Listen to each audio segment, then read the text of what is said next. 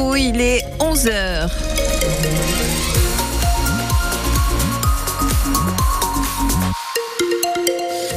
Le fait marquant côté météo aujourd'hui, bah, c'est le soleil et des températures très douces sur le Poitou.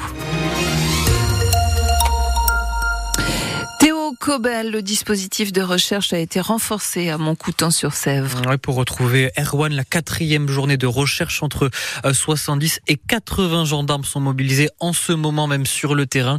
Euh, deux équipes de plongeurs sondent les plans d'eau autour de cette discothèque où ce jeune homme de 18 ans a disparu ce week-end.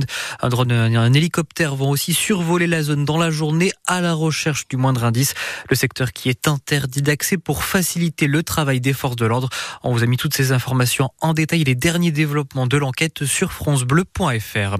Euh, circulation perturbée ce matin entre Bressuire et Poitiers en convoi de tracteurs sur la nationale 149. Les agriculteurs mobilisés, la Confédération paysanne qui appelle au rassemblement ce midi devant la DRAF de Poitiers, la direction régionale de l'alimentation, de l'agriculture et de la forêt. Ils demandent des mesures plus rapides au gouvernement, notamment sur une meilleure rémunération des agriculteurs. L'objectif, c'est d'assurer un TGV sur deux ce week-end. C'est ce qu'a assuré ce matin le PDG de la SNCF Voyageurs, euh, Christophe Faniché, alors que les syndicats de contrôleurs ont déposé un préavis de grève. Mouvement annoncé à partir de demain soir, juste avant le début des vacances de février dans le Poitou. Jusqu'à 7 contrôleurs sur 10 pourraient cesser le travail selon la CGT. On doit connaître les prévisions détaillées dans la journée. À New les salariés des galeries Lafayette seront fixés dans la journée. Le tribunal de commerce examine aujourd'hui la situation des 26 magasin détenu par Michel Ohaillon. Cela concerne un millier de personnes dans tout le pays. Euh, l'homme d'affaires qui a déjà fait faillite avec Camailleux, Hugo Sport, les galeries euh, qui pourraient basculer en redressement judiciaire.